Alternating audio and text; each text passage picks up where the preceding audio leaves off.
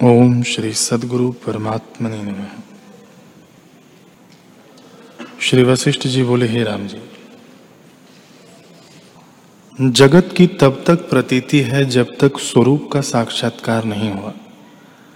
जब आत्मा अनुभव होगा तो जगत रस से युक्त कभी न भाषित होगा। जैसे धूप छाया इकट्ठी नहीं होती, वैसे ही ज्ञान और जगत इकट्ठे नहीं होते। आत्मज्ञान होने पर जगत का अभाव हो जाता है। जैसे पूर्व काल वर्तमान काल में नहीं होता, वैसे ही आत्मा में जगत नहीं होता।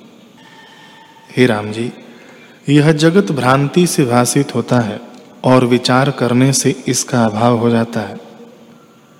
दृष्टा दर्शन दृश्य की जो त्रिपुटी भाषित होती है, वह भी मिथ्या है। जैसे निद्रा दोष से स्वप्न में ये तीनों भाषित होते हैं और जागे से इनका अभाव हो जाता है। वैसे ही अज्ञान से ये भाषित होते हैं और ज्ञान से इस त्रिपुटी का अभाव हो जाता है।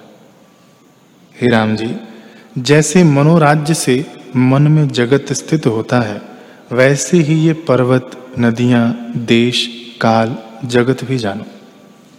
इससे इस जगत भ्रम को त्याग कर अपने स्वभाव में स्थित हो जाओ। यह जगत भ्रांति से उदय हुआ है।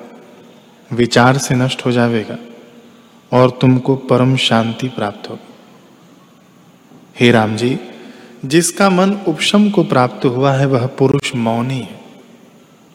वह निरोध पद को प्राप्त हुआ है और संसार समुद्र से तरकर कर्मों के अंत को पहुँच गया है।